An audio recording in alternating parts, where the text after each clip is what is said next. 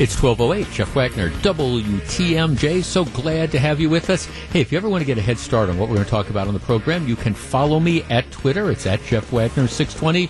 Send out a number of tweets with some of the links to some of the stories that we are going to talk about. Yesterday, at the end of the program, I was interacting with Greg Matzik, our sports guy, and Greg pointed out that he thought I was the only host here at WTMJ who did not follow him on Twitter. Seemed to be taking it a little bit personally. Well, that's the last thing I want to do is have Greg Matzik mad at me. So I actually sent out, number one, I started following him, and number two, sent out a tweet. It says, with the exception of getting married and getting my dog and choosing radio for a midlife career change, following at G. Matzik is the best choice I've made in a while. So I'm now on board. I'm following Matzik, and you can, in fact, follow me. All right, we're going to discuss a number of things. As I was saying to Steve, I get it that every talk show host in the country is going to be talking about the government shutdown, and they're going to be talking about President Trump's address last night, and we will discuss that as portions of the show, but just portions of the show, because it's an interesting world out there, and there's a lot of big stories, and there's little stories that raise bigger and larger points, and we're going to work that all into the show as well. And I start off with a local story. Now, let me confess here. I've got a little dog, and we live not that far from a hospital. And so occasionally what will happen is you will hear sirens of presumably ambulances that are going up to the hospital. And whenever Sasha hears the siren, it's bark, bark, bark, bark, bark. All right, Today I got the oil changed in my car early, came back to the house, and there were guys that were out there working on the trees. The condo associate people that were out there, and they were like trimming tree branches. So you heard the chainsaws, and my little dog was barking at that. So, and you just tell her, Sasha, you got to be quiet, because occasionally, I get it, the noise provides an irritant. Now, I understand that trees have to be, tree limbs have to be taken down, trees have to be pruned, and certainly I understand that you're going to have sirens for ambulances. So the story I'm about to tell you is a little bit different, but then again, it's not. Journal Sentinel has this report. There's a guy who lives in Greenfield. He is a Canon collector. And I'm not talking about Canon cameras. I'm talking about Canons. He collects like Civil War era Canons. And he's got 4 of them. My producer is shaking his head. Well, I don't know. People collect all sorts of odd stuff. He collects Civil War Canons. So he's got 4 of them as part of his family's 4th of July tradition. For the last 40-some years, they have a big 4th of July party at their house. And what they do is they pull the cannons out, and they shoot off the cannons at one point in time on the 4th of July. Now, they're not shooting cannonballs. My producer is like looking. No, it's not like he loads the thing up with cannonballs and they're flying, and you're blowing up other people's houses. What they do is they put like one of the dummy charges in there, and they shoot off the cannons, kind of like, I don't know, fireworks or whatever. It takes about, to shoot off all 4 cannons, it's boom, boom, boom, boom. It takes 15 to 30 seconds. All right. So this isn't, it's not something that's going on for 1 or 2 hours. It's boom, boom, boom, boom. And they shoot off the cannons. And maybe you've seen this if you've ever been to a Civil War reenactment or whatever, but they shoot these things off. All right. So for the last 4+ decades, apparently they have been doing this at their home in Milwaukee. The guy now lives in Greenfield. Now, this is the same Greenfield that's been in the news a lot lately. This is the Greenfield, where was the story a couple weeks ago where, remember, it was the guy who hired the hooker, and then the hooker came back a couple days later with her boyfriend, and they tried to rob the guy because apparently the hooker thought the guy had a whole bunch of cash. That's this Greenfield. It's the same Greenfield where they just arrested one of these porch pirates, this guy who had stolen 175 items from people's porches. So this is this Greenfield. So you've got the guys hiring hookers who then come back to rob them. You've got the porch pirates. Well, now you have the cannon guy. So last 4th of July, they're having this party in their neighborhood. And they've got the 4 cannons on the front yard, and they shoot them off. Boom, boom, boom, boom. And it's Again, 15 seconds, 4th of July, right? All right, well, what happens is two of the neighbors call and complain about the noise. Now, a lot of neighbors are at the party. A lot of other people know about this. It's the 4th of July, and there's all sorts of boom, boom, boom going off. But one calls in, and they talk to both of these. These are two people who've called in. One is a woman who lives three doors down, and she said she was having a 4th of July party in the backyard with friends and children, 5, 7, 11 years old, and these small dogs. When the cannons boomed, we all ran into the house. The windows shook. The kids were running around. The dog was frightened. Boom, boom, boom, boom. We felt we were in danger. We had no way of knowing where it was coming from. And even if I knew that it was this situation, I would still be against it. Why should I have to leave my house so he can shoot off his cannons? All right, so that's one complaints. Another guy who complains lives about a block away, and he says, I don't care what any other neighbors think. Windows rattle, and it scares the heck out of our granddaughter. So we want this to be stopped, and we filed a complaint. The Greenfield police then move in, and they issue the guy a ticket. Now, Greenfield has an ordinance that I spent more time, I want this 15 minutes of my life back, but I did find the Greenfield ordinances, and they have a noise ordinance. And the noise ordinance says no person shall make, continue, or cause to be made any loud, disturbing, or unnecessary sounds or noises, such as may tend to annoy or disturb a person of ordinary sensibilities in or about any public street, alley, or private residence. So these people complain. The Greenfield authorities, now this is the same Greenfield where you've got the hookers and you've got the porch pirates, they apparently swoop in. And despite the fact that this was less than 30 seconds, they issue the guy a ticket. Now, the ticket originally was for $3,000, which is apparently the maximum fine that you can impose. It was reduced to $1,000. Because the judge that heard this said, well, I think $3,000 is excessive, but I'm going to fine the guy $1,000. All right, I want to open up the phone lines. Our numbers are 414-799-1620. That is the Acunet Mortgage Talk and Text line. It is the 4th of July. The guy is having a party. Many, many, many of the neighbors are invited. This is his tradition. Did I mention it's the 4th of July? And he fires these cannons off. He doesn't fire the cannons off 20 or 30 times. He fires the cannons off, boom, boom, boom, boom, so it's done in 15 to 20 seconds. Does it make noise? It probably does make noise. This isn't like at 2 in the morning where it's done. Everybody knows or now knows he's doing it. He was fined thousands of dollars by Greenfield officials. All right. Is this an overreaction? 414-799-1620. And by the way, it is my understanding that nobody has been issued a ticket for fireworks, for shooting off fireworks, even though they would be illegal as well and they would be making noise. All right. 414-799-1620. That's the Acunet Mortgage Talk and Text line. Is this one where, despite the fact that you've got two neighbors who complained, you should simply say, look, it is the 4th of July. We're not going to issue citations for this. Now, if the guy was doing it 2 in the morning, it might be different. If he was doing it every hour on the hour, it might be different. He fires the cannons once as part of this party on the 4th of July. All right. Should he be ticketed? Is this a reasonable thing to fine him $1,000 or should Greenfield have more significant things to do with itself, like tracking down the hookers that are apparently going to Greenfield or the porch pirates? 414-799-1620. We discuss in just a moment. Was this an excessive fine, or did he get what he deserved? 1217, Jeff Wagner, WTMJ.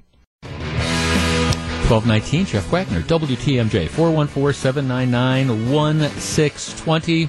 All right. Look, I don't want to be seen as endorsing lawlessness, but really, the officials in Greenfield, in my opinion, desperately need to get a life All right, some officials, apparently, according to the Journal Sentinel story, say they were dumbfounded that in a community that doesn't allow people to fire a gun, someone is firing cannons. Well, okay, he's doing it as part of a 4th of July celebration. It takes 15 to 30 seconds, for goodness sakes. One of the alderwomen, and let's give her credit, Linda Lobotsky, says, I believe he should be able to continue his tradition. He's been doing it forever. If neighbors are so sensitive, maybe we should not have city fireworks. That's the day for celebrating. Doesn't Greenfield have bigger and better things to do than mess with small people? 414-799-1620. Now, look, I understand you can change these facts. I understand that there's all sorts of things that people do in communities that are incredibly annoying and loud and things like that, revving engines and stuff like that. And if this was, again, something that was going on at 1 o'clock in the morning or 2 o'clock in the morning, or was going on for a sustained period of time, hours and hours, boom, boom, boom, boom, I get it. But it's the 4th of July, for goodness sakes. Why do we have all these fun suckers out there who are determined to do anything they possibly can in order to, well, I don't know, take the pleasure out of it? This is like the people, it's like the sparkler police, the people who call the cops on their neighbors on the 4th of July and say, you know, they're playing with sparklers in the back there. Here's a text. It's a complete overreaction. I would protest the ticket. The neighbors want to suck the life out of the 4th of July, should be ashamed of themselves. And it's a nasty ticket. Like I say, Greenfield, they ended up upping the ticket. They could have given the guy a $25 ticket, but apparently because he had been warned in years past, I might have said this was the first year he did it in Greenfield. This is actually the third year he did it. So they decided we're going to make an example of him because he refuses to stop doing this. 414-799-1620. Deb in Greenfield. Deb, your neck of the woods. Good afternoon. Yeah, we're actually just neighbors. And we've never had a problem.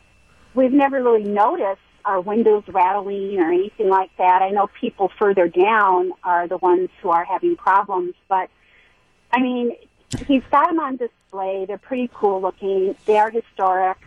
You know, we don't have a lot of contact with him, but when we do, very nice man, good family. We've lived here for 28 years. And I don't really see anything wrong with it. He does have a lot of people in his cul-de-sac who come out to watch it. Yeah. You know, it's a cool thing. I mean... Well, and also, it only lasts... I mean, so you're saying, I mean, you live behind this. Do you even hear the cannons go off? We did not. We actually did not hear them the last couple times, and we're in our house sometimes. Right. But this year, our neighbor ran out and yelled, hey, he's doing the cannon, and we ran out.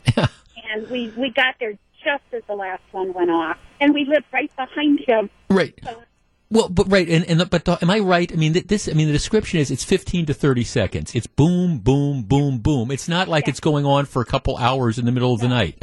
No, it's one after the other, and it's pretty cool. And this past year, he actually had a veteran who set it off. If I can remember, he said he was in a wheelchair. And the police waited until after it was fired to go up and give him a ticket because they didn't want to stop the guy from firing it. So we'll wait, we'll let him do it, and then we'll give him a ticket that the city ups to $3,000. They were trying to find this guy $3,000 for doing it. And they were going to take him to court and everything else. I haven't talked to him in a few months, but yeah, they actually apparently from the story I was told was that they actually waited until. He was done firing because, like I said, it was a veteran in a wheelchair who was going to set it off, and the police didn't want to interfere with them doing that, but they gave him the kickback. Well, Deb, one thing you should be comfortable with is apparently in Greenfield you don't have any sort of larger problems than descending on this guy on the 4th of July for this thing. And like I said, it's harmless. It's a harmless thing. Yeah. Well, right. Thanks for calling. And apparently what I understand is he has decreased the amount of powder in the charge to try to muffle the sound a little bit. But look, I mean, I understand it. It's a cannon. It makes noise. Boom, boom, boom, boom. on the 4th of July. Here's an issue. Here's a text. Chuck says, Jeff, I live in Greenfield, although not near this person. I live in an area with lots of families and teenagers. Trust me, there's a lot of fireworks going off for a week before and a couple days after the 4th of July. They are extremely loud, and nobody has gotten a ticket for doing that. Well, see, that's, I guess, you know, my question is, look, I will tell you something. And again, if you want to be a fun sucker, I feel that I would much rather, if the situation is something about noise, I would much rather have the police, if this is the choice, I mean, I'd much rather have the police going after the parties where you've got the kids that are blowing off firecrackers and M80s and whatever and making all sorts of noise, you know, after dark, maybe when people are getting ready and thinking about sleeping, than I would somebody shooting off, you know, this cannon, which is 15 to 30 seconds period. They wanted to fine him $3,000, for goodness sakes, $3,000. Here's a text. Come on, people. Let the guy have some fun. It's the 4th of July. I would rather hear the boom that reminds me that we won. The fine is way, way, way out of line. Okay, here's somebody that says, fireworks. I hate them, and I've begun to hate the 4th of July, too. My little dog has to take meds, and it still has a very hard time. Goes on for a week or so before or a week after. I think of all the other animals, too. It's terrible. All right, well, that to me is an argument. That's an argument for, all right, maybe we should discontinue fireworks because, again, I know that there's all sorts of animals out there. I know that there's small children who end up getting upset when they hear those fireworks and the things like that that are out there. So maybe that's, if that's the concern that we're, you know, we don't like to have all the noise, maybe that's an argument for, I don't know, discontinuing fireworks as opposed to this for, again, a 15-second period of time. 414-799-1620. Cindy in Milwaukee. Cindy, you're on WTMJ. Hi. Hi. Go ahead. You're on the air. Okay. I just want to say that when this went off the last couple years, I've been in my sister's house, who is in Greenfield, mm-hmm. and just about a block or so away from their house. And when they go off, I mean, it does startle you, mm-hmm. and it does kind of shake the walls a little bit. And the concern some of the people have is for their foundation. Well, okay, so I end up with cracks in their foundation because it is shaking the walls. Right. Well, so now I got to let you go because you've got the thing. We're on a 7-second delay, and you've got me on in the background. So the story in the. At least so far, there's nobody that says that there's nobody that makes a valid claim, at least so far, that these boom, boom, boom, booms are causing any sort of significant damage to foundations. And my guess is that the noise that's generated by these four brief cannon shots are probably less than peals of thunder and probably less than a lot of area fireworks that end up getting shot off. Now, if I mean, I guess anybody can say, oh, the house shook a little bit. Well, I don't know. Sometimes my house shakes when there's big monster peals of thunder and things like that. I don't know that anybody seriously suggests that there's any traceable sort of evidence of damage to foundations. And if the foundation is so fragile that this brief period of noise can cause it, my guess is that there's a lot of bigger problems that are going on. Look, the bottom line is, I think at some point in time, you have to stop being a fun sucker, and you've got a handful of people out there, and I understand they don't want to be disturbed. Oh, you know, my children were scared because they heard the booms. Well, all right, are your children scared of the fireworks? Are your children scared of thunder? At some point in time, I mean, can't you all get along? And in this particular situation, to try to impose a $3,000 fine tells me that priorities, at least in my opinion, are way out of whack in Greenfield, and maybe you'd be better off concentrating your resources on making sure that, I don't know, people don't have their packages stolen from their porches, or that people aren't bringing in prostitutes who are going to then commit armed robberies. I'm just saying, if you want to commit resources, the cannon guy seems to be, well, about the least potential problem. 1229, Jeff Wagner, WTMJ. 1236, Jeff Wagner, WTMJ. The reason I don't spend as much time on the government shutdown and the wall and President Trump's speech and the reaction of Democrats is that that's the kind of take that you can pretty much get anywhere. And honestly, there's some issues that I feel really, really strongly about, and there's other issues that it makes me just want to bang my head against the microphone. And this happens to be one of these issues. Let us be honest here. The government shutdown, and if the government shutdown continues through the end of this week, it will be the longest government shutdown in the history of the United States. Now, that's a little bit misleading because back in 95, 96, that government shutdown involved the entire government, except for essential services. In this particular case, you have a lot of agencies that have been funded, so it's only a partial government shutdown, but nevertheless, it is a government shutdown. In most of the cases of the other government shutdowns, too, the disagreement between either the White House and Congress or different parts of Congress or whatever were over issues of principle with regard to spending. We're spending too much on this. No, you're not spending enough.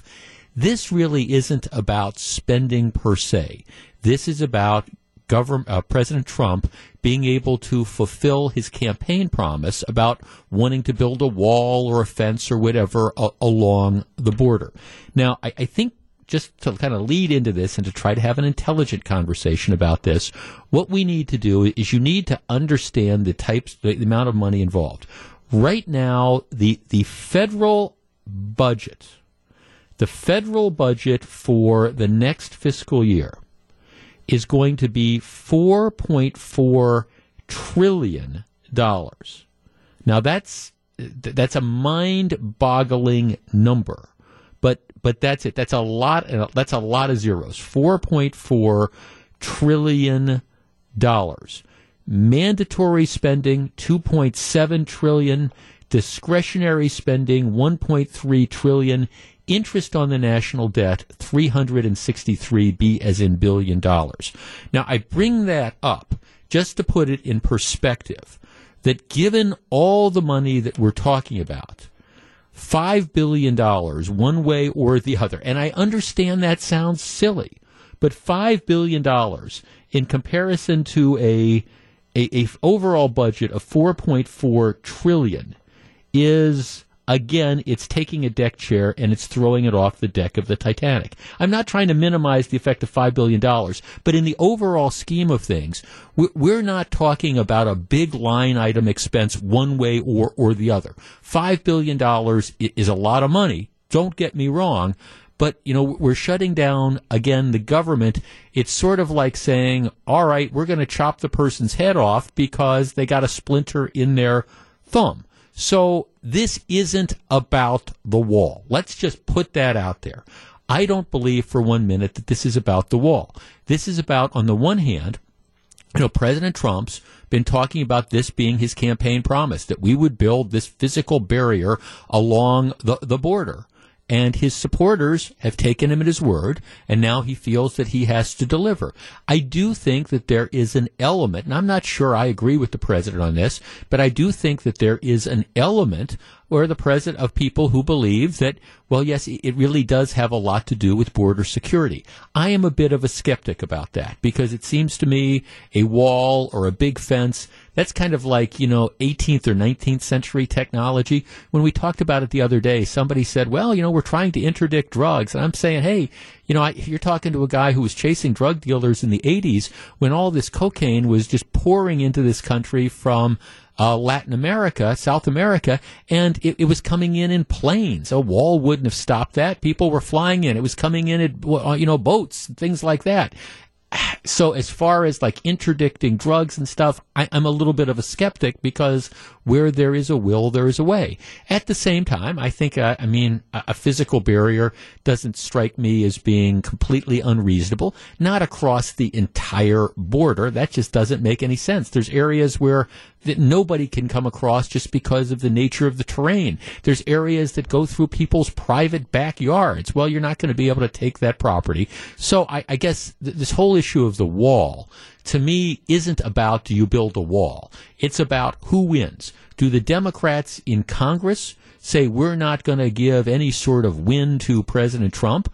Or does President Trump back down and then risk, again, being shown up by the resistance, the people who've never, wanted to see his presidency succeed in the beginning? So against that backdrop, looking at the longest partial government shutdown in history, the president gives about a 10-minute address on national TV last night. Now, this national TV address, it was fascinating to watch the lead up to this, all the hand wringing. Well, are we going to have the fact checkers that are going to be out? And are we going to give, added time and response time? And what about Trump? Trump's going to be lying about this or lying about that or whatever. This is my take on what happened last night. I actually thought that the president was remarkably restrained. I mean, I think he kind of stayed on message. He made his point that the wall is important to be tied into border security. I thought that rebuttal by Chuck Schumer and Nancy Pelosi, that even in the mainstream media is getting panned. They're saying it kind of looked like the American Gothic thing, with the farmer and his wife that were standing there. And I mean, I guess a lot on social media are saying it looked like they were both kind of standing side by side and sort of being held hostage and being told not to blink and all. But this is where we stand. Our number is 414-799-1620. That's the Acunet Mortgage talk and text line. I think this wall, one way or another, has sort of taken up outsized importance regarding what it can and cannot accomplish. At the same time, given the amount of money that we are talking about, and given that we're not talking about 20 billion or 50 billion or whatever, I think at the end of the day, despite the best efforts of the Democrats and despite the best efforts of the mainstream media to, again, paint President Trump as being crazy on this, I think more and more Americans are going to come around to President Trump's way of thinking. And if we need to have a couple $2 billion to start building a fence in certain areas or continue some of the fencing that's going on, and keep in mind, a lot of the Democrats in Congress, back in, a decade ago, actually voted for, building some sort of fencing there. At this point in time, I think it is important for people to compromise. And if that means, all right, we're going to take $3 billion. We're going to put $3 billion on the table, and we're going to say we're commit that to, along with everything else, helping build a better border wall or some fencing. That to me is the answer. Allow both people to win, both sides to win. We didn't give the president, his $5 billion, and the president gets to say, well, I got some money to build a fence. Isn't that the way this silly thing should resolve itself? 414-799-1620. That's the Acunet Mortgage talk and text line. I think, if everybody talks about compromise, to me, this is an easy answer to this. I think this isn't about the wall anymore. This is about, are the Democrats in the House going to win? Is Chuck Schumer and Nancy Pelosi going to win? Is the resistance going to win? And on the president's side, it's, is President Trump going to win? To me, this is an easy compromise, and it's way past time to see it. I actually think the president did a pretty good job last night in communicating that message. And I think the president came across a lot better than Schumer and Pelosi. And this comes from the perspective of somebody who, as you know, has not been hesitant to criticize the president from time to time. But I just think it's time for this thing to end, and the easy solution is you meet in the middle. 414-799-1620. Who did the better job last night, and what should we do? We discuss. If you're on the line, please hold on. It's 1245. Jeff Wagner, WTMJ. 1248. Jeff Wagner, WTMJ. I'm sorry that this is just, the whole thing is frustrating to me. This isn't about a wall anymore. Let's just be honest with it. It's about a president who made campaign promises about wanting to build a wall that Mexico would pay for, and it's about Democrats in the House who are all about the resistance, and they don't want to do anything that's going to give President Trump any sort of thing that looks like he's got a victory. So instead of simply, for example, meeting in the middle and saying, all right, we don't care whether you call it a wall or whatever, we're in favor of border security, we'll give you $3 billion more, and some of that can be used for fencing, and the president's saying, okay, I've got something. No, nobody is willing to move an inch, and this silly government shutdown that does have real-world consequences goes on and on and on. All right, before the calls, here's some texts. Mike, I agree with you, Jeff. The shutdown is just about what party looks worse coming out of it. Simple as that. Here's another text. Here's a thought. Instead of a wall that needs to span almost 2,000 miles, and by the way, $5 billion doesn't build a 2,000-mile wall, why not build checkpoints at closer intervals along the borderline, monitor it with patrols, sonar, radar, and drones? Drones shouldn't cost that much. I don't disagree with any of that. I have only one. Here's another text. When is our government going to get it together and starts doing best for the people and not their parties, whether it's a wall or a better form of security? Yeah. Here's another text. Negotiating 101. Always give your opponent an out and a way to save face. If Trump were to offer something on immigration reform or DACA, he would have his wall money in a heartbeat. I don't know about that, but that's another thing to put on the table. Further, why he waited to negotiate until the Democrats had the majority in the House is bewildering. Regardless of who it's fault for the shutdown, I don't think the president has played his cards right. Well, the president has backed himself into a corner. Here's my favorite text of the hour so far. Wagner is spineless. Okay. All right. That's it. You're spineless because you're trying to come up with a common sense way to, again, let everybody get out of this and let people go on with their business. Dan on the South Side. Dan, you're on WTMJ. Good afternoon. Hey, Dan. As I was telling you, Sal. Hi, Dan. From around there. The thing is, I don't agree with neither Nancy or Trump on the speech. I didn't agree with none of it. On the other part, what you have said, mm-hmm. drugs, immigrants, they come in from all directions. They come in from planes. Drugs yep. come in from planes. So it comes all the way around. On the other part of this, to get the government back in the running, do you know how to do it? How do we do it? And you're going to get foolish and everything, but I would give traffic controllers and ATF and customs guys a 3-day notice to the public.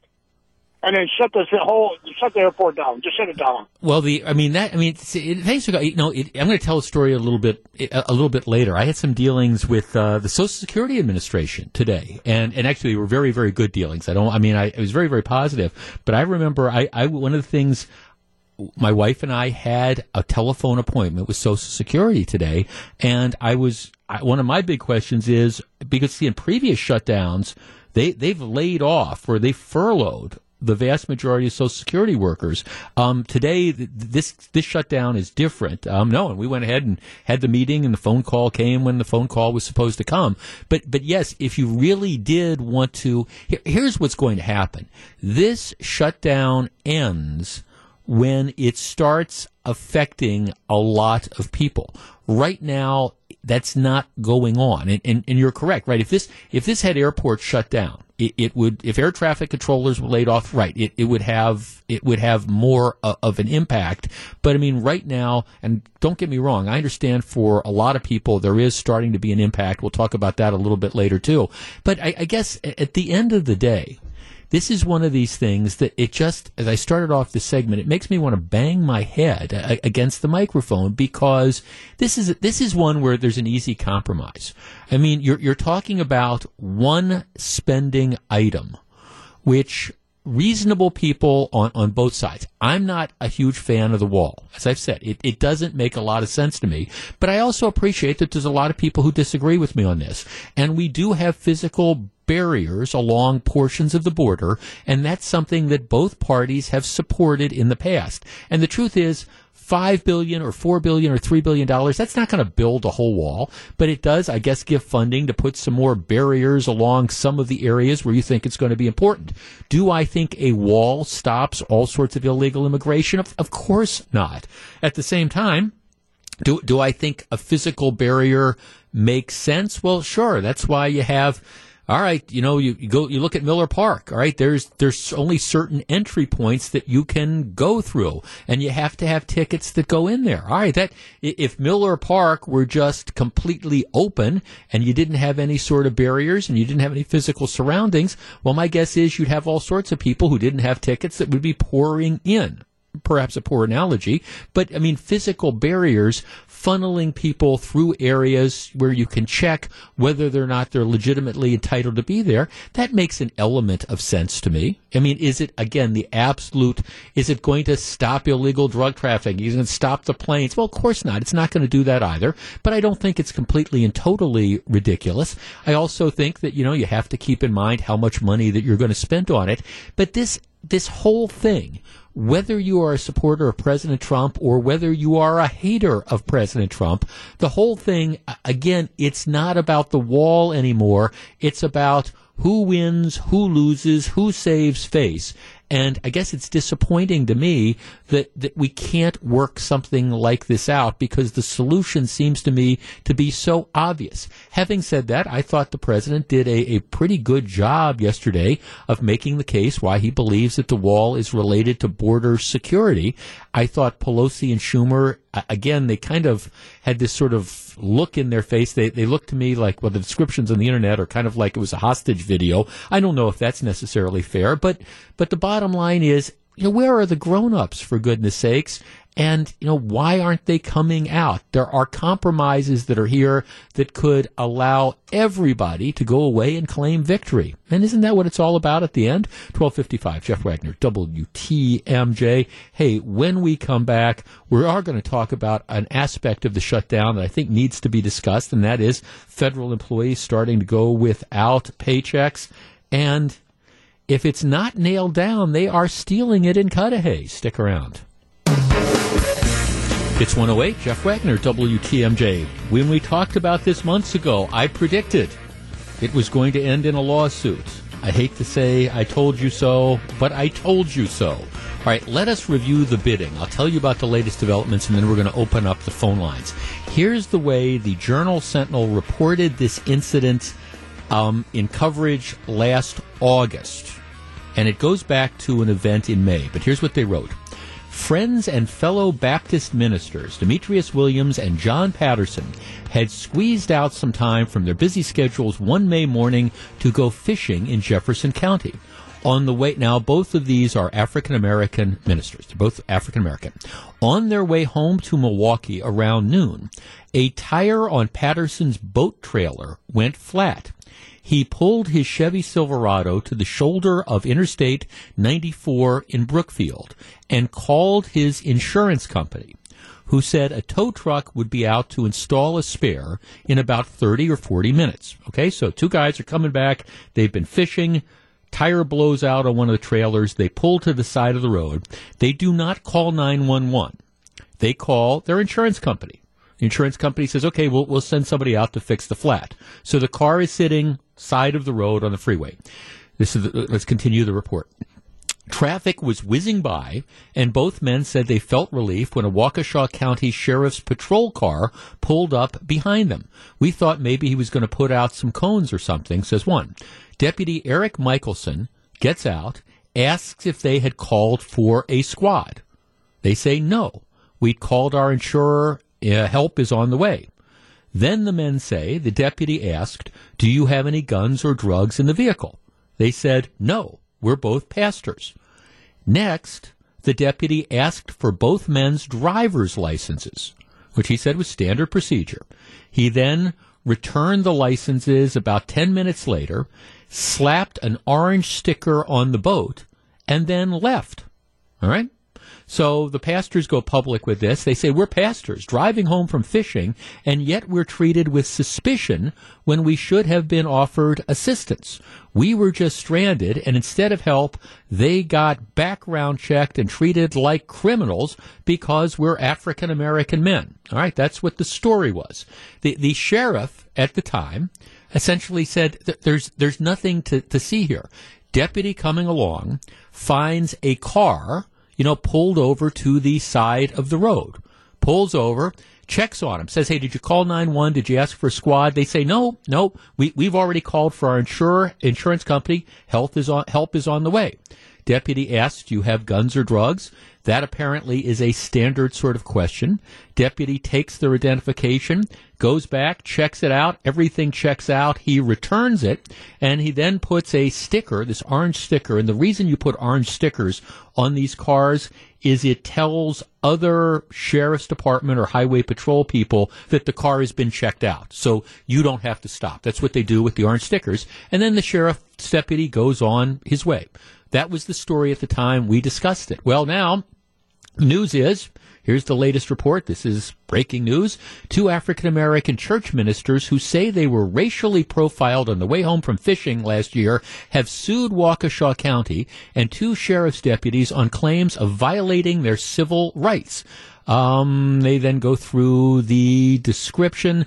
The allegation is, had plaintiffs both been white, this would not have happened, the lawsuits allege.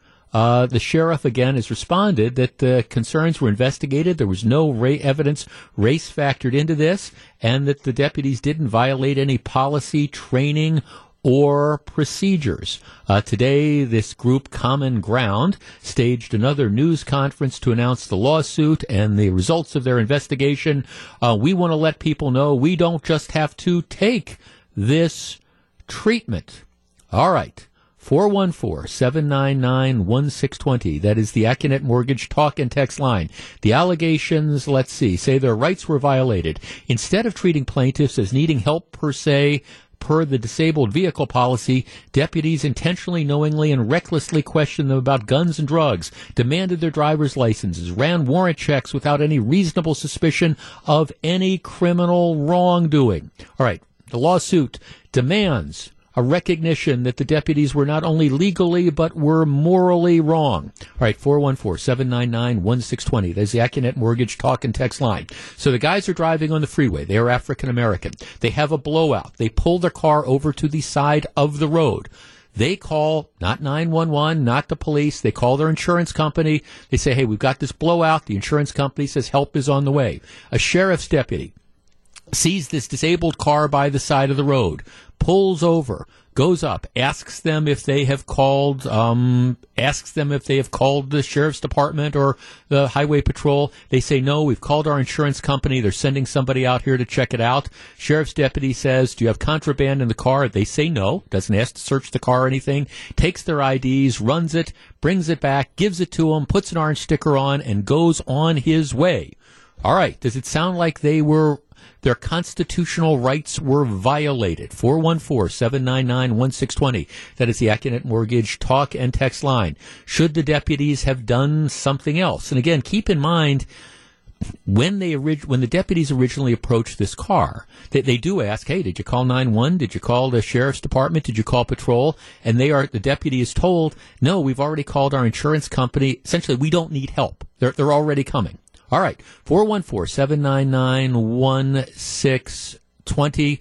Does this strike you as being, I don't know, a violation of civil rights because of race? Let's start with Chris in Milwaukee. Chris, you're on WTMJ. Hey, Jeff. Good afternoon to you. Hi, Chris. You know, the exact same thing happened to me, even as a truck driver. It happened when I was broken down on the side. Cop came over, talked to me for a few minutes, asked me what was going on. They didn't ask me if I called 911 or anything, because I didn't. They grabbed my license, asked me pretty much the same questions, if I had any weapons, drugs, alcohol, whatever. So let me ask you this. So you were so you're stopped, you're broken down on the road, the police officer comes up, and in addition to taking your license, they did ask you if you had guns or alcohol or any contraband in the car. Correct. You were asked that. Okay. All right. So then what happens? The only thing different, you know, they did what they do to, you know, let the other cops know that drive by, you know, that it's, right, you know, already been checked in. The only thing they didn't do was put an orange sticker on the truck. Okay. On my commercial vehicle that I was driving at the time. Okay. But besides that, the way, and am I fair to assume, Chris, that you're a white guy?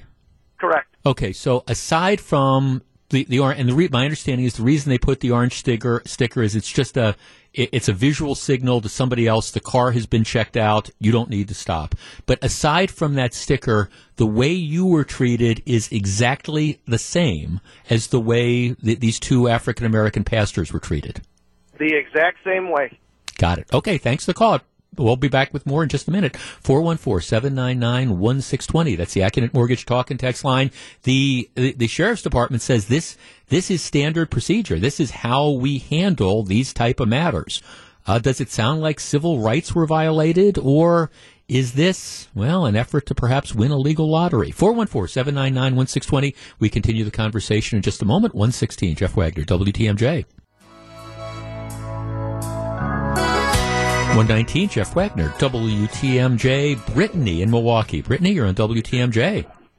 Hi. What I think about it, the same thing happened to us before. We were on the highway, and the sheriff came, and they asked us if we had guns or weapons, and they actually towed our car. And I think it's, ridiculous because, the cops have a hard job as it is. They don't know what's what anymore. Mm-hmm. So for them to ask that, it's just procedure, I feel. I think it's stupid. They have a lawsuit, and they're just taking away from people that really need a lawsuit. Okay, so Brittany, let me back up here. You are a Caucasian woman? Yes. Okay, so you're broken down on the side of the road. The police come up, and they ask you whether or not you've got guns or drugs or whatever in the car. Us. Yeah, they actually took us out of the car and searched us, and we had our toll coming, and they said it was taking too long, so they had their own come, and we had to get our car out the toll lot and everything. I mean, we had our license, we had insurance, and they still did that. Okay, so I assume the police, did they check your licenses and your identity and run your names, all that sort of stuff? Yes, and to make sure we didn't have warrants, and they did all that to us. Okay, and you, and again, you were a white woman, and you were treated in this particular fashion. Yes, I think, it's just their procedure. They have a hard job as it is, The city is better because of the police. I mean, they don't know what's what anymore. It's everything that's happening. So I just think it's a little ridiculous. I mean, it's not like they pulled them out, threw them to the ground, and searched them. They just did a procedure that they're supposed to do. Right. No, thanks for the call. I appreciate it. And see, that's what the sheriff says. The sheriff said, look, this is what we do. Now, the other thing that's important, at least really struck out for me, is that the ministers, the people who were stopped, didn't ask for help. They didn't say, hey, can you call us a tow truck or whatever? They said, all right, we haven't called 911, we haven't called law enforcement, but we've called for a tow truck. Somebody is on the way. So it's not like they asked for help and were told, no, we're not going to give you help. You're African-American ministers. They said, we don't need help. So then the officer said, okay, fine. Do you have guns? Do you have drugs? We're black ministers. How dare you ask that? Well, at least our first two callers who have been in similar situations say that this is what happened to them, and they weren't African-American, and they weren't ministers. They were just asked as part of standard protocol. That's what the sheriff says happens as well. And then, again, checking identities, that's apparently standard protocol. The orange sticker is to alert other police that, hey, this car is already checked. You don't need to stop again because it's been checked. And they turned down on, they said they didn't need help. Peter on the south side. Peter, you're on WTMJ. Yeah, this happened to me, too, with four other people, my brother, sister-in-law, and two of their friends. Blew a tire, had no way of getting the tire off, called AAA. Pulled over, no big deal. Jefferson County Sheriff's Department shows up. They're like, did you call us? No, we have a flat tire. We have AAA on the way. No problem. He goes, do you have a license and registration? He checked everybody's license and registration, asked if we had guns, drugs, anything in the car. I said, no. He even asked if he would mind patting me down. I was like, no, go ahead. And I am at that time, I was probably 30, 31, and I am a white male. Okay, so your treatment here was the same. You got the treatment from the Jefferson authorities that was identical to what happened to the black ministers, except you also got patted down. Correct. Okay. Did it strike you as being improper or anything, or did it seem like, okay, this guy's just doing his job? I figured he was just doing his job, and believe it or not, it was a black officer that did this to me. Okay, good enough. Thanks. And I give him all the credit in the world to keep checking their back and watching what they have to do. Okay, thanks for the call. Well, first three callers right out of the box say, hey, look, this same thing has happened to us. we're not black, we're white, and this is the standard procedure that they appear to follow. But yet there's a lawsuit being filed today that declares this procedure to be not only legally wrong, but morally wrong as well. Huh, that's an interesting premise. James in Milwaukee. James, you're on WTMJ. Good afternoon. Yeah, good afternoon. It sounds like different strokes for different folks. I don't know. I pulled on the side of the road already out in the country, and being in a company vehicle, not allowed to smoke, so I'd stop and have a cigarette. Well, lo and behold, county cop came along, asked me if everything was okay, and I explained the situation. And he checked me out, asked for my driver's license, and ran me through the system, and everything was good to go. And he let me go. You know, they're just doing their job. They don't know who's in that car. It could be anybody. You say you're a pastor and might have just robbed a gas station or something. You know, who knows? Well, right. And it's not because you're white or you're black or you're green or you're blue. It's just part of their procedure. No, thanks for the call. And I guess that's what struck me. I mean, I have to tell you, I'm a little bit surprised that this has gone to a lawsuit, because I understand that there's people who want to get attention, and I understand that sometimes when you play the race card, you think that there's money that's going to be involved in this.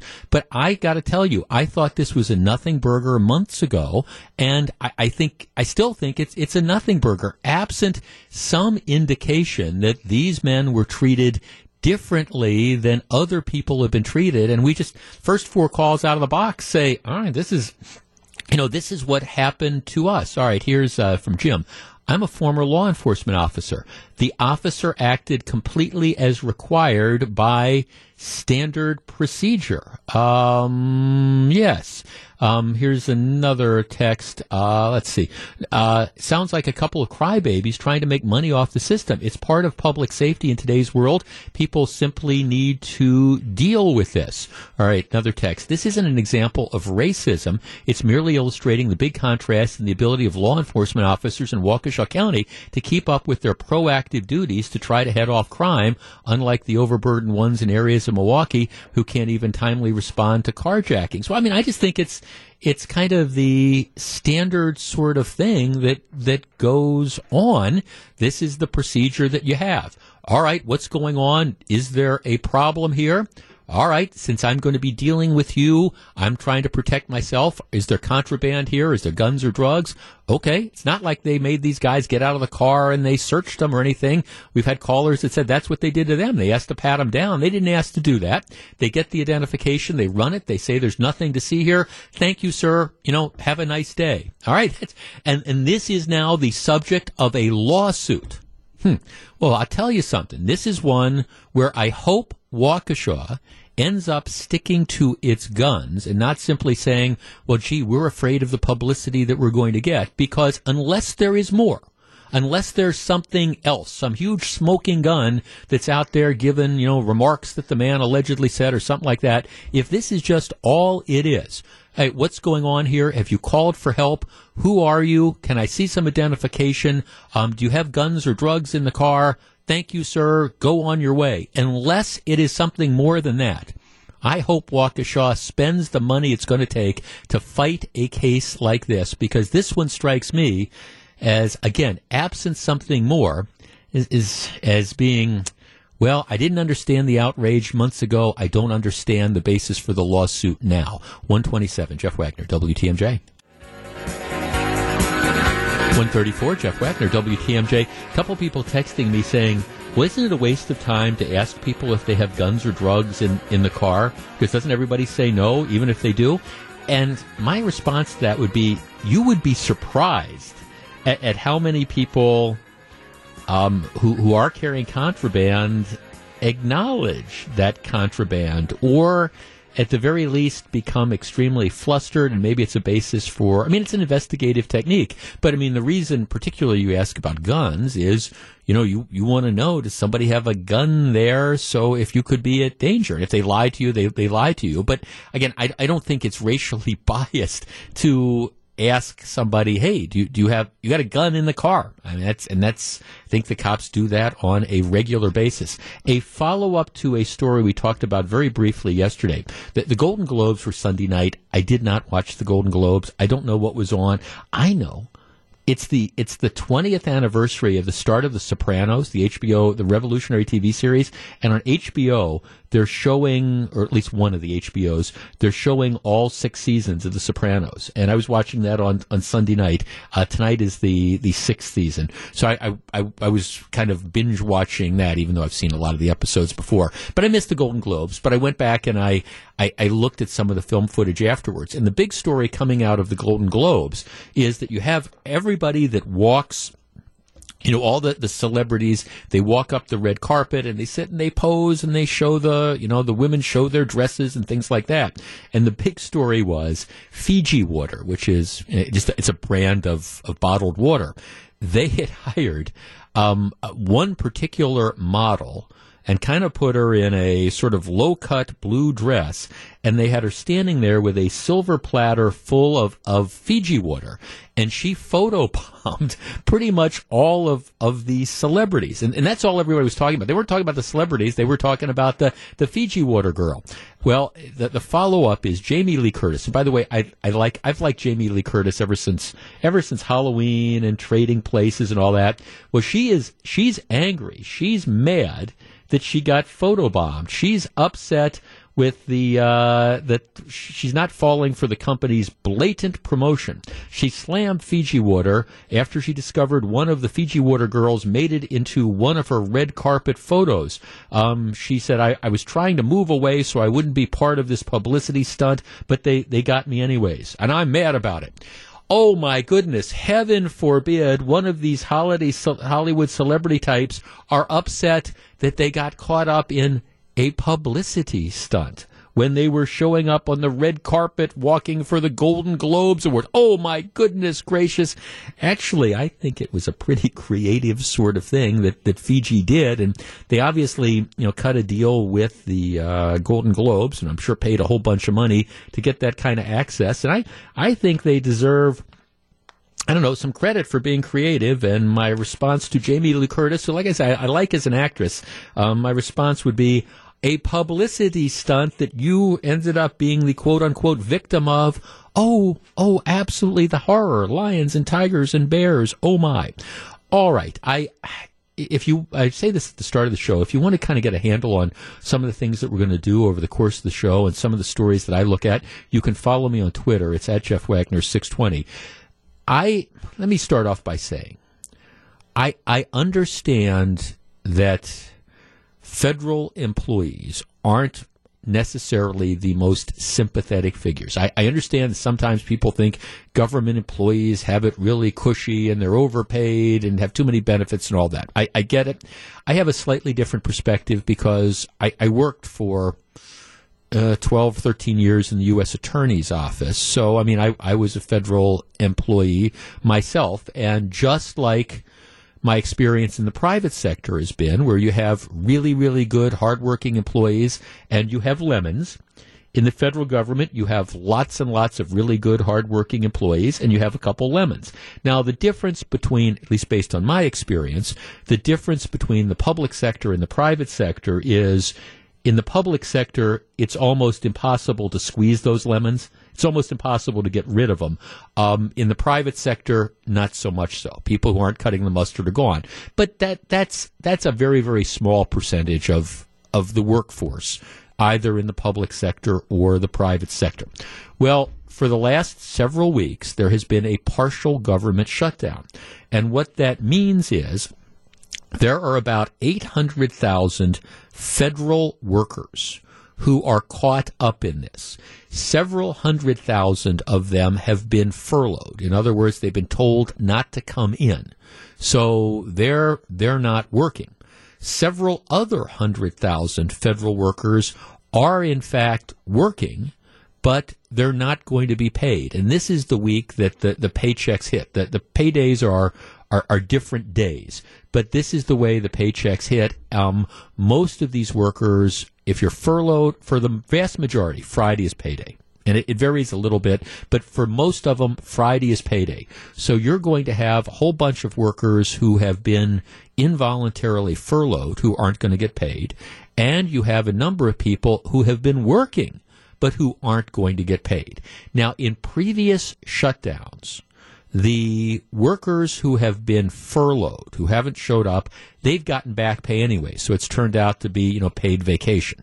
I don't think there's any way in the world that the people who've worked aren't going to be paid. But at the same time, I mean, they're not being paid, and that means that if you are a worker who is working, living from paycheck to paycheck, if you've got, you know, rent that's due, if you've got a mortgage that's due, if you've got a car payment that's due, if you've got a student loan payment that's due, if you've got a credit card bill that is due, et cetera, and you live paycheck to paycheck, and that paycheck that gets deposited into your bank account on Friday, that's going to be the one that's going to be used to make these various payments. Well, you've got to, you know, move to plan B. Now, for a lot of people, that's not necessarily an issue, because I understand there's a lot of us, and I happen to be one, who I've reached a point in my life where I don't live paycheck to paycheck. All right, could I survive if all of a sudden you weren't being paid on a particular date? Well, the answer is yes. But I also recognize that I'm in perhaps a different situation. But even though I'm in perhaps a different situation of not having to live paycheck to paycheck, you know, if I'd been working for the last 2 weeks and Friday rolls around and they say, sorry, you know, you're not going to get paid, I got to tell you, I would not be a very happy camper.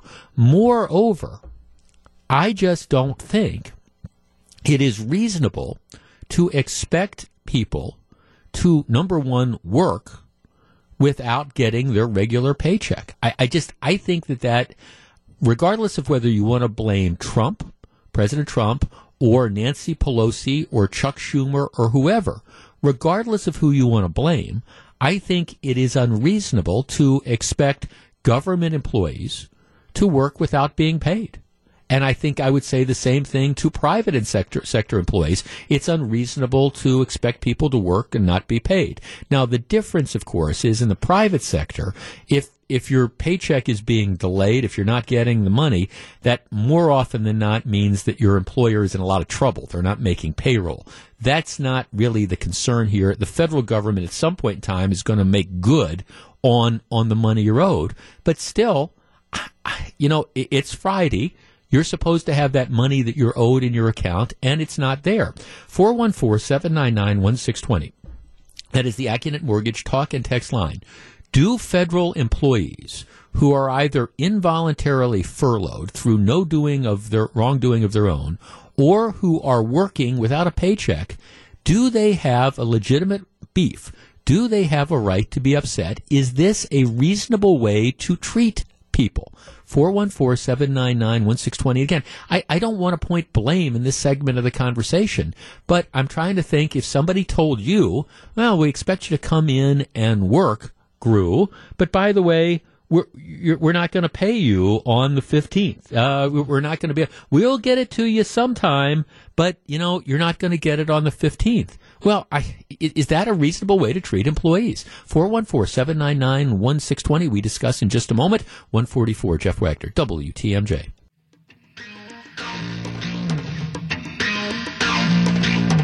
.146, Jeff Wagner, WTMJ. You know, there's an old saying that when the elephants rumble, the grass gets stomped on. And that's what's going on with this whole budget mess and the government shutdown over the wall and things like that. And one of the forgotten elements of this is the workers, the federal workers.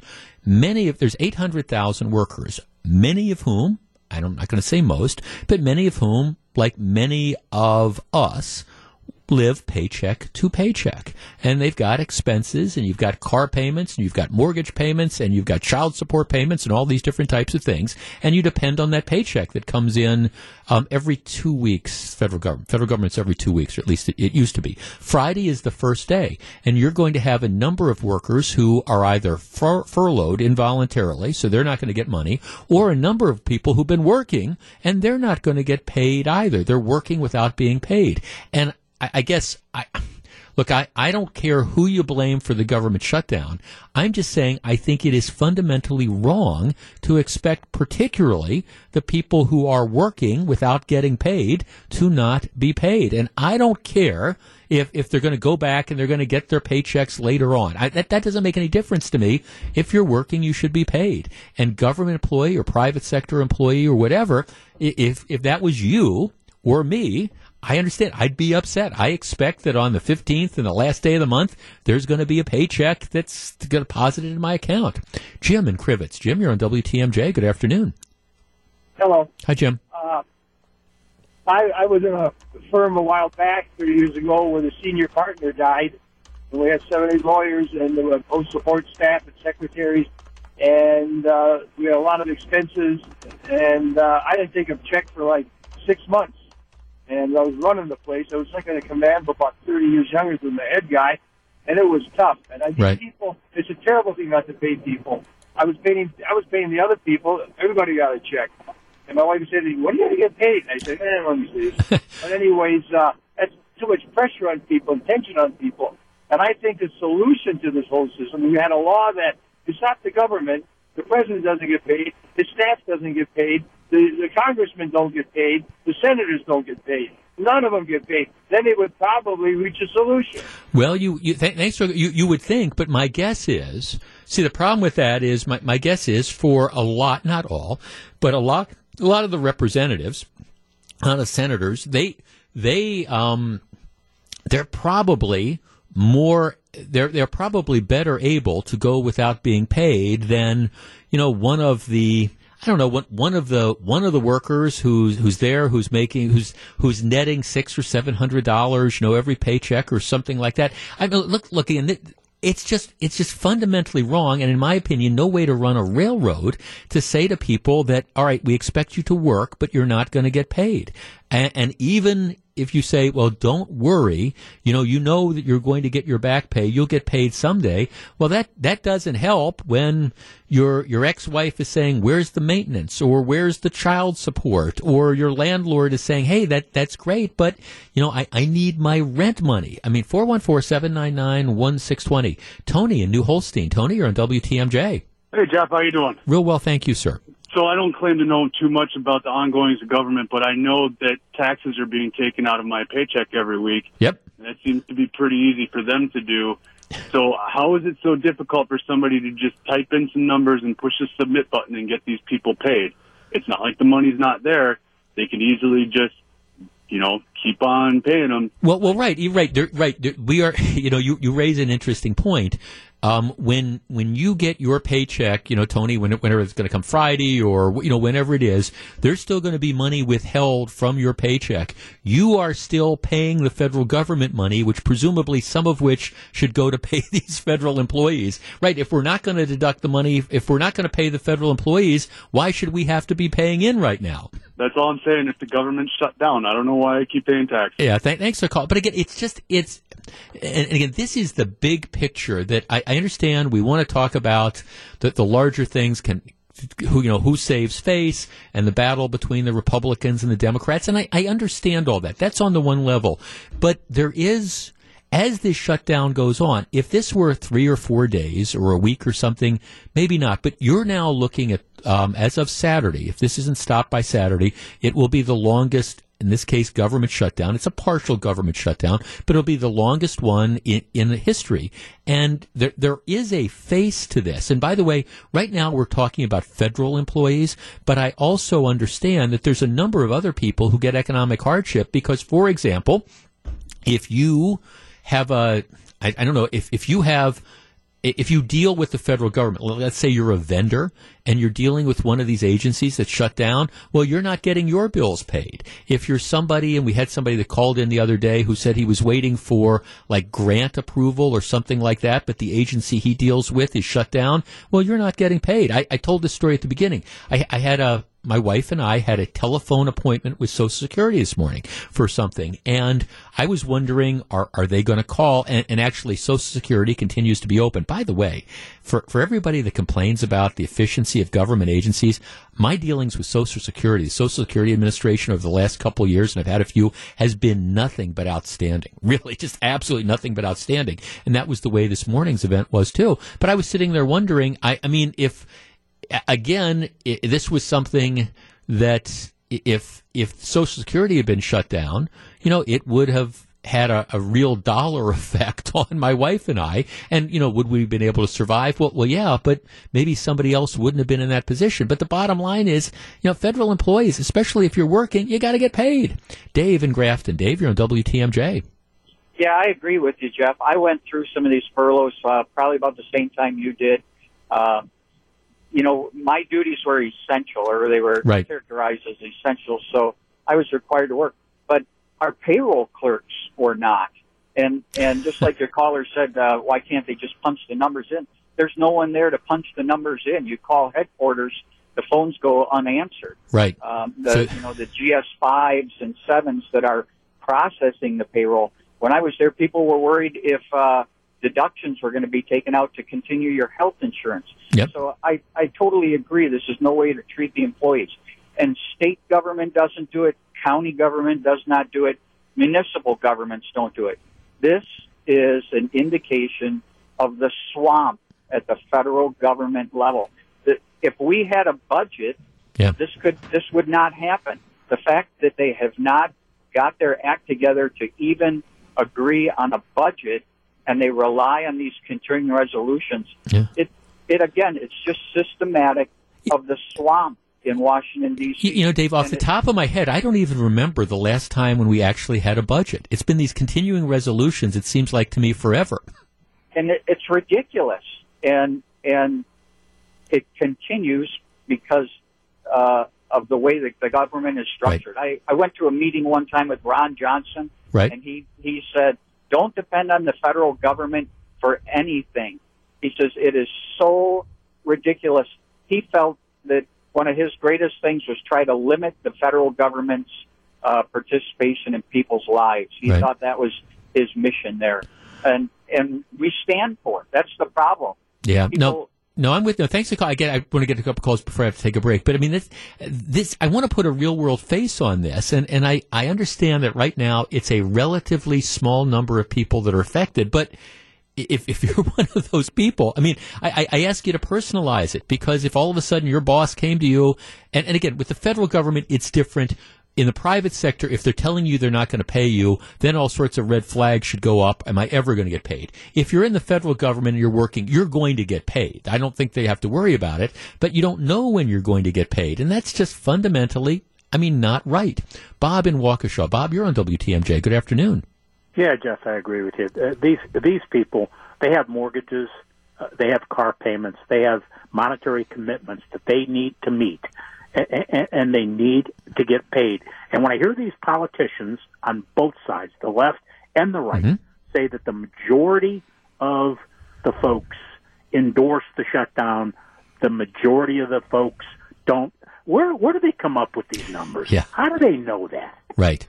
You know, I had somebody send me a note the other day saying, oh, this isn't hurting any of the federal employees. I mean, they shouldn't be living paycheck to paycheck anyways. And I was thinking, what planet are you on? There's all sorts of people who live paycheck to paycheck. That's just the reality of today.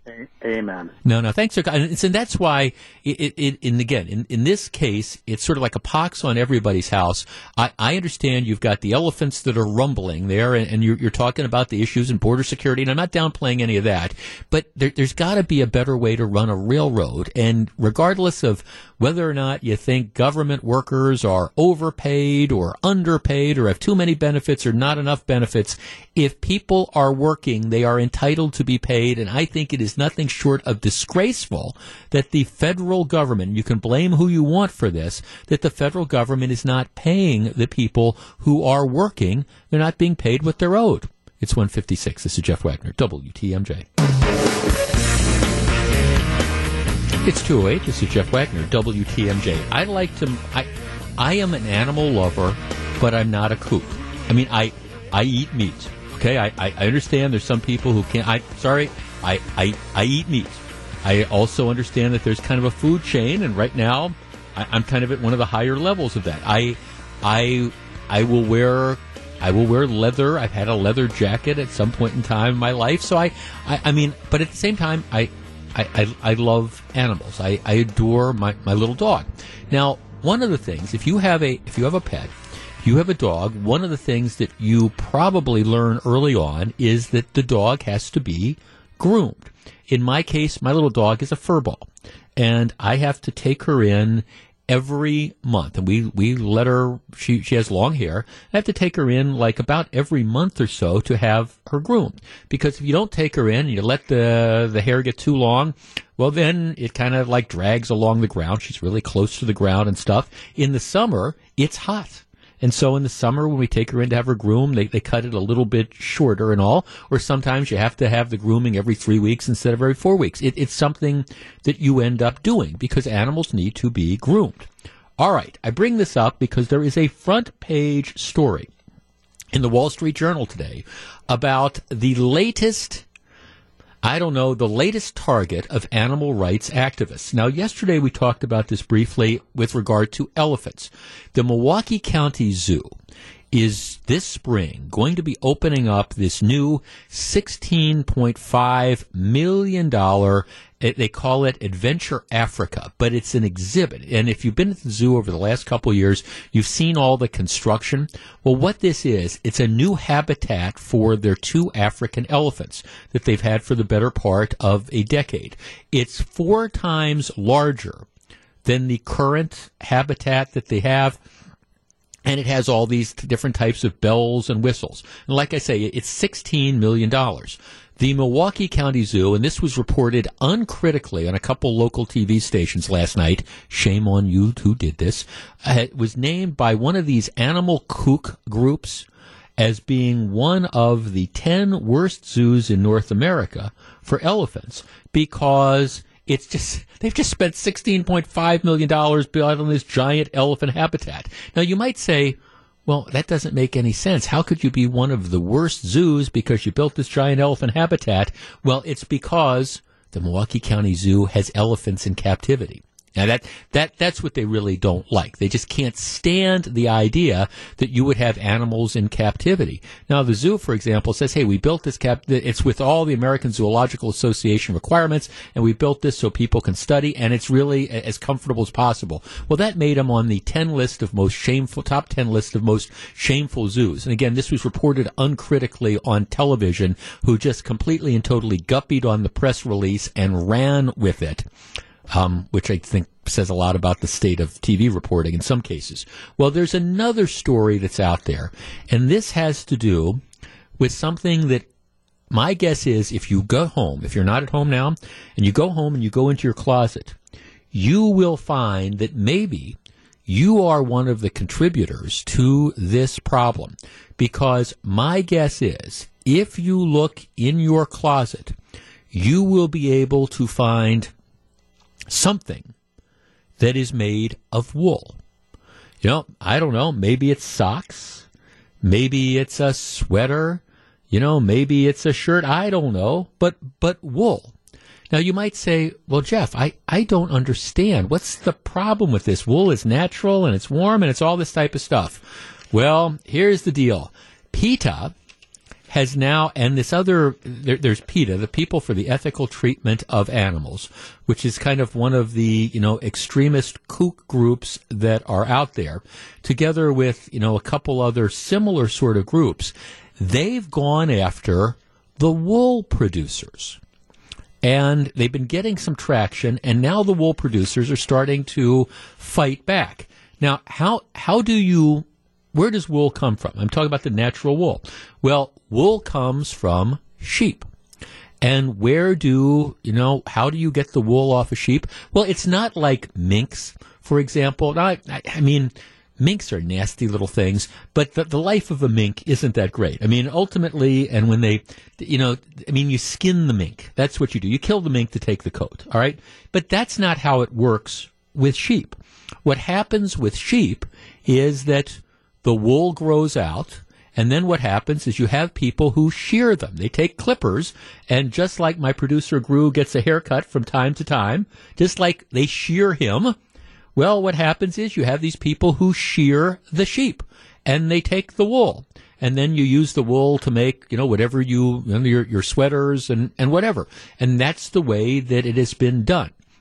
It is also, just like cows need to be milked, if a cow isn't milked, the cow is going to get very sick. Just like cows need to be milked, sheep need to be shorn. If I didn't have my little dog groomed on a regular basis, the hair would grow and grow and grow, and what happens is it attracts bugs, all those different types of things. The same is true with sheep. If you ever see, and the Wall Street Journal is making this point, a sheep that has somehow been able to avoid being sheared for a long length of time, what you'll find is this like really, really heavy coat of wool, which in many cases makes it difficult for the sheep to see. It makes it difficult for the sheep to walk because it's carrying all this weight. So sheep need to be sheared.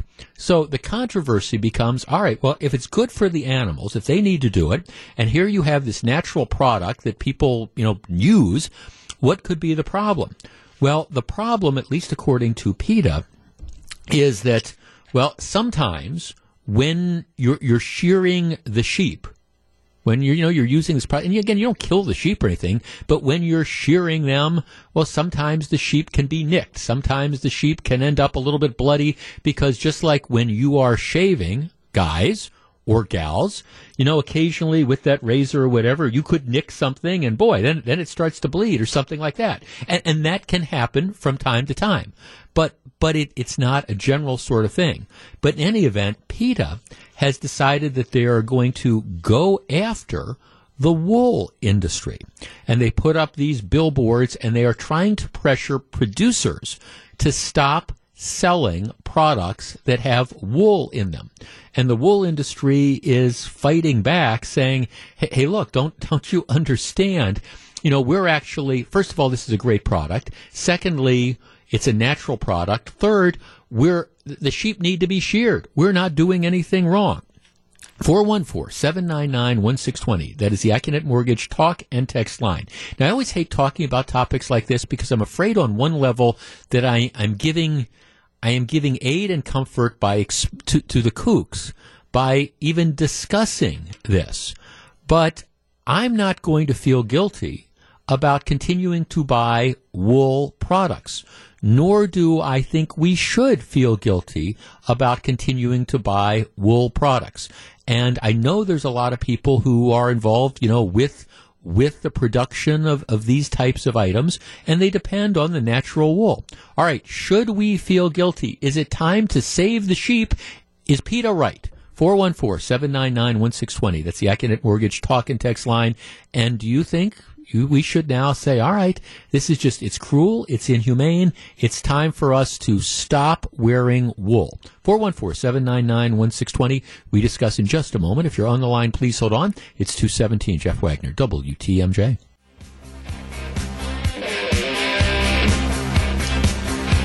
Four 414-799-1620. Jeff Wagner, WTMJ. Jeff in Fox Point makes the point: would PETA be happier if instead of being sheared for wool, the sheep were used for lamb chops instead?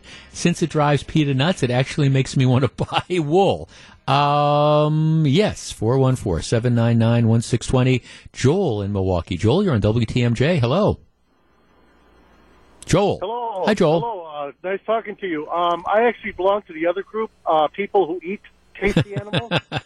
The other PETA, yeah. Yeah, the other PETA. So my point is, okay, so if we go to synthetic wool, I mean, I don't know how to make synthetic wool, but isn't it like all of these different chemicals and this, that, and the other thing, and then the waste byproduct for making the synthetic wool is dumped into our environment, so is that better? Well, yeah. See, it's interesting you make that point because, like synthetic wool or fleece or whatever, it's really just plastic, and right, it's, I mean, you're talking about plastic and it's not biodegradable or anything like that. So, I mean, if you care about the environment, it's really not, it's right, you're not helping. But the bottom line is the sheep need to be shorn, you can't. Yeah, I mean, exactly. Yeah, it's cows need to be milked. All right, well, somebody squeezed the cow too hard. Sorry, cows need to be milked. Sheep need to be shorn. Yeah, I'm going to keep wearing wool. The next thing with those milking machines, they'll go after them because it's, it hurts them. I mean, it's sucking. It's sucking it too hard, and it's pulling. Out. Yeah, well, no, thanks for calling. No, we've got to do that. David in Brookfield. David, you're on WTMJ. Hey, thanks for taking my call. Sure. I first wanted to just address your comment that it was the kooks who were protesting, the shearing of sheep. I would like to say that I don't think I'm a kook, but I do have empathy for other living creatures. So I guess PETA, I would agree, PETA pushes their agenda in an unsavory way. But I think that if you've ever watched some of the videos that are put out by PETA about the process of shearing sheep, very rarely do I expect that they're done in a very gentle manner. The videos that I've seen, the sheep are cut, they're bleeding, they're obviously in pain. And so... first of all, let's back up, Dave. I mean, the videos that PETA puts out, and they do these undercover things, primarily with sheep. My understanding, it's in Australia, and what they're doing is they're looking for the most extreme example that they could find. Just like if you film people shaving, you're going to find an example of somebody, cutting themselves when they shave. But what is the alternative to shearing a sheep? So, I guess. My point is, I love wool sweaters. I wear plenty of wool, but I would like to see that it was done in a humane way, or at least have some perhaps reassurance. How could you do that? I hate to create government oversight committees. I think that's a waste of taxpayer dollars. But if there was some stamp that the sheep shearers could, pay for, they could ask an inspector to come in and say, this is a PETA certified shearing facility or whatever it might be. That might be one way to kind of compromise. Well, thanks for the call, but I got to tell you, the last thing that I want to do is say, all right, we're going to have the government get into bed with PETA, and it's going to be a PETA authorized shearing sort of thing. Look, and the truth of the matter is, I understand when you're milking cows, you're probably going to pinch some stuff. When you are shearing sheep and you're sitting there and you've got the shears that are going, and I mean you're cutting this stuff off. My guess is from time to time that there's going to be sheep that are nicked, and there might even be a sheep that gets hurt now and then. But we've been we've been removing wool from sheep for centuries and centuries, and we still have sheep, and we need the wool, and I guess. Like I said, I started this off by saying that I am an animal lover, and you want to do stuff as humanely as possible. But this idea that people shouldn't wear wool because, well, it's cruel and inhumane to the sheep, for goodness sakes. 224, Jeff Wagner, WTMJ.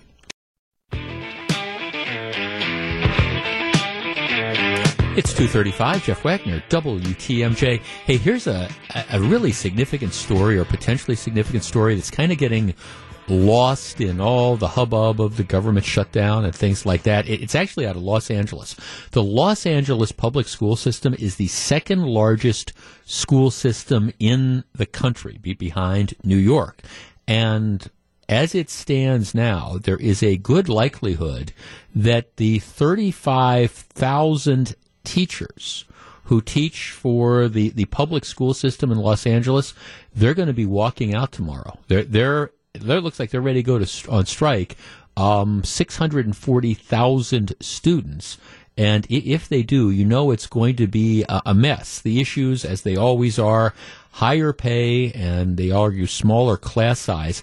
I will be curious to see how much sympathy the general public has. In Los Angeles, a starting teacher earns $44,000, and they kind of max out around $86,000 a year. The average teacher salary is $75,000. So that's the average teacher salary, and that reflects the fact that the workforce, they say, is older and more experienced. There's a lot of older teachers that are there. In addition, health care is fully paid by the district, as is their pension plan. So my understanding is they don't pay anything for health care. They don't pay anything towards their pension. And that's included in the offer. And the average salary is $75,000. The district has offered a 6% raise over the first 2 years of a 3-year contract. The union wants a 6.5% hike at the start of a 2-year contract. And then the union wants smaller class sizes and things like that. So it is interesting to me that you have, in this case, it's a public employees union, who is saying, all right, our average salary is $75,000. You've got health care that's fully paid for.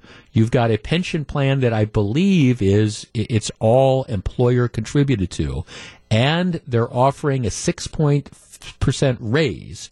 And the teachers are still considering walking out over that. I'm going to be curious to see how the whole thing plays out, if in fact it does happen. But this is a story to watch because it appears if there is going to be a strike or a walkout or whatever you want to call it, it's going to happen tomorrow. All right. Story from the Journal Sentinel that caught my attention. I want to talk to you about it. Here's the headline.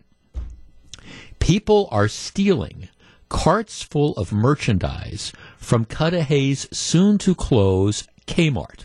All right, there's no secret. A number of years ago, Kmart bought Sears, or Sears bought Kmart, or however you want to look at the deal. But it's been a disaster.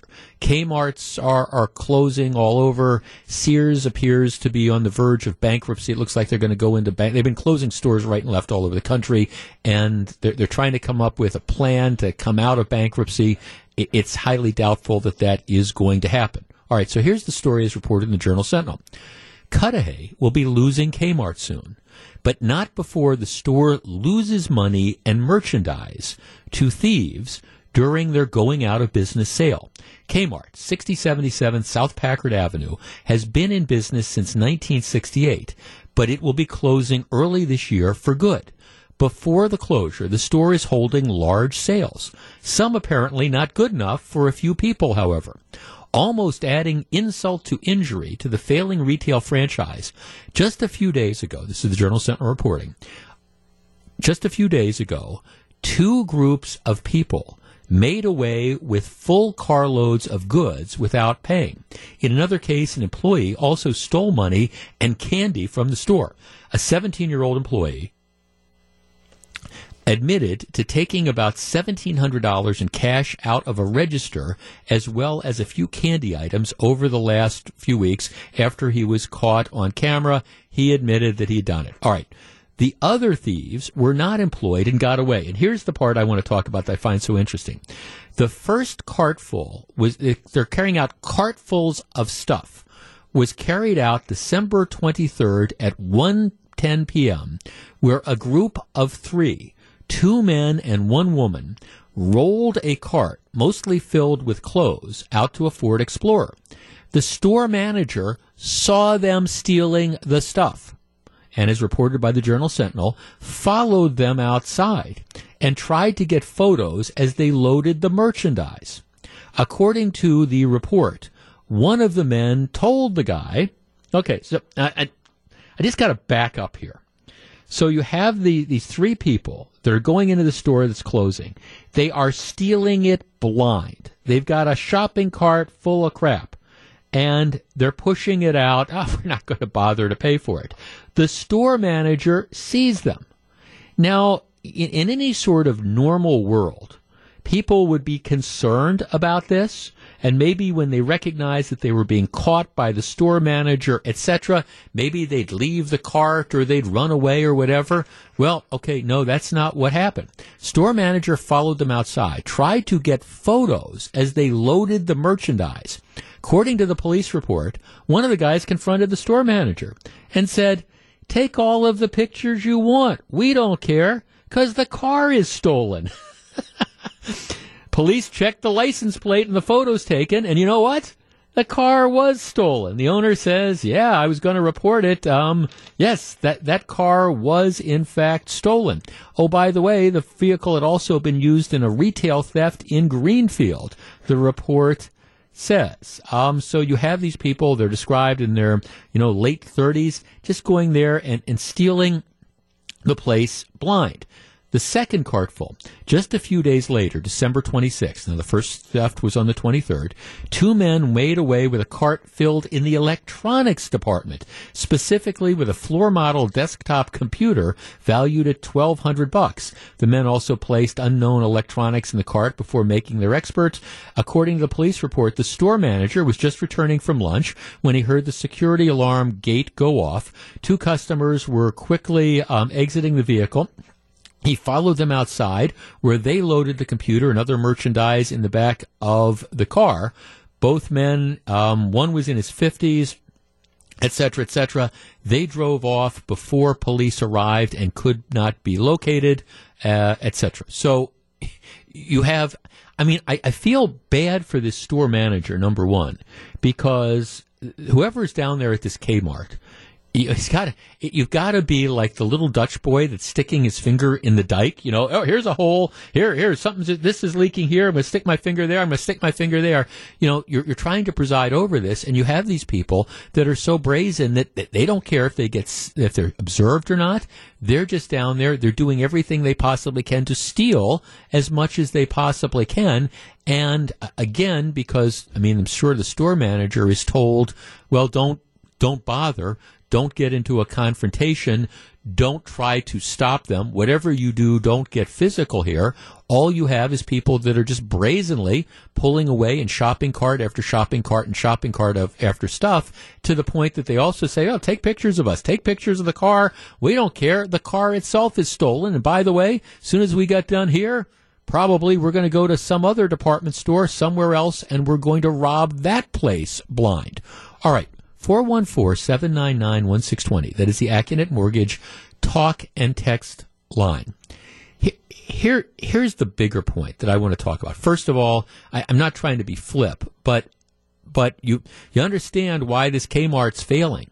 And to an extent, you understand why some of these other stores, these big box retailers or department stores, are failing as well. If this is the general attitude, that there's a certain segment of the population that, here, we're just going to go take what we want, and, you know, we don't care about the consequences. We're just going to steal whatever we want because, well, we think we can get away with it. All right. So that's aspect number one. You understand why it's too bad. I mean, it's too bad that you have a store that's been there forever, and there's all sorts of reasons why I'm sure it's failing, but you've got a bunch of these lowlifes who are deciding, okay, we're going to rip it off. All right, that's issue number one.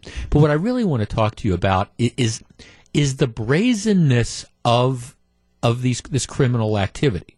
Now, I understand this is a Kmart that's getting ready to close, but my guess is retailers could tell you stories like this all day and all night. And right now, in general, the policy is let people rip us off, and then, you know, we'll just deal with it. And the way you deal with it most times is you just simply say, okay, we're going to eat the costs and we're going to pass them on to other consumers. 414-799-1620. That is the Acunet Mortgage talk and text line. For the interest of not just the businesses, but the interest of society in general, should we be more aggressive in dealing with these people who just decide that they are going to be vultures and they can take whatever they want? We tell people, all right, you know, we'll let them steal. We won't worry about this, et cetera, et cetera. But the truth is, you and I pay for it. The retailers end up paying for it because people think that they can get away with it. You know what? The truth is, I think in most cases, they can get away with this. The store manager is taking pictures. Oh, go ahead, take the pictures of it. I don't care. The car is stolen. Dean in Hales Corners, you're on WTMJ. Good afternoon. Good afternoon, Jeff. Very interesting. I was in one of the retail stores that sells wood and lumber and other things. I mean, there's three major ones here in town, and I don't want to give a name. But as I was talking with one of the guys that worked there, we were talking about how heavy this concrete saw was. It's a big circular thing to make cuts and so you can do demolition and things. And this thing weighs like 75 pounds. And he was telling me that, oh, yeah, just the other day they had a woman come in and she wasn't being waited on fast enough. She picked the saw up and walked out the door. I was dumbfounded. And how, this saw, my assumption is this saw is worth hundreds of dollars, if not more, right? like close to 1,000. Okay, got it. Okay. Yeah. I mean, this is huge. And I said, so did you stop her? He goes, says, no, I can't. Corporate won't allow me. I can get fired if I do. There could be legal action that this perpetrator takes against me and the corporation. Sure. They're better off just writing it off and letting the police deal with it. Right, and I mean, the reality is the police have all sorts of stuff to do. Like, they're going to catch this lady. Chances are probably not. And I mean, I understand why. Police are dealing with murders and carjackings and things like that. So you deal with some woman who walked out of a big box retailer or whatever with a circular saw. It's just not going to be a priority. But the audacity, the audacity of the person taking it. Whatever happened to the golden rule? Do people forget this? Well, there's no shame. I mean, there's no shame. That's why the dazzling detail of that story is the store manager who undoubtedly, he's told that same thing. Okay, we don't want any confrontations. You know, for all we know, the persons that are doing this, they've got guns or whatever, or baseball bats, and we don't want you getting hurt. We don't want other people getting hurt. So let's just look the other way and let them go off and let them rip this off. But it's the ultimate audacity of, okay, yeah, you're filming us. We don't care. Car is stolen. So what? You're going to trace it back. You're never going to catch us. And you wonder why these stores go out of business, that you've got these lowlifes that are out there. And again, it's a frustrating sort of thing that's out there. And you're never going to see a change, I guess, and until we revamp the ideas of liability and give the stores more authority. And I mean, look, and I get it. I'm not picking on the cops. Cops are busy, too. Let's talk to Brian on the north side. Brian, you're on WTMJ. Good afternoon. Hi, Jeff. Thanks for taking my call. Hi, Brian. This just sounds weird. It almost sounds like an inside job. And the reason I say that is me and my wife one time went to Sears Outlet looking for a fridge. And the employee in there, the salesperson, was supposed to help us. And then he said to me and my wife, if you meet me around the back and give me $300, I'll give you this fridge. And my wife and me looked at each other. And we walked away from the guy. And it just sounds brazen that people would walk in a store and take stuff like that without employees okaying it somehow. It just seems weird. Well, I don't think it sounds. I think it sounds stunning. I think it sounds shocking. But I unfortunately, I don't think it sounds weird. This, I'm sure Kmart has, especially with a store closing, has a policy not unlike most of the retailers, which is you leave this to the police. You don't get into confrontations because. And I get it. I understand where that comes from. It comes from the idea that we don't want the employees getting hurt. It's a cart full of stuff. You know, you don't want, you confront the shoplifter and it turns out the shoplifter's got a gun and he shoots the store manager, or he misses the store manager and shoots the 8-year-old girl that's on the riding horse in front of the store or whatever. So they're saying, okay, we just don't want to deal with that. So we'd rather just accept the fact that you've got people that are stealing from us. But it's the brazenness of the thefts and these kind of circumstances that continues to be just absolutely stunning to me. And the reality is, I think it's getting worse. It's not getting better. And maybe this is just kind of the new normal, where you have a certain degree and a certain amount of criminal element who just flat out doesn't care because they're not worried about the consequences and they figure nothing bad is going to happen to them, or they'll have some excuse. 250, Jeff Wagner, WTMJ.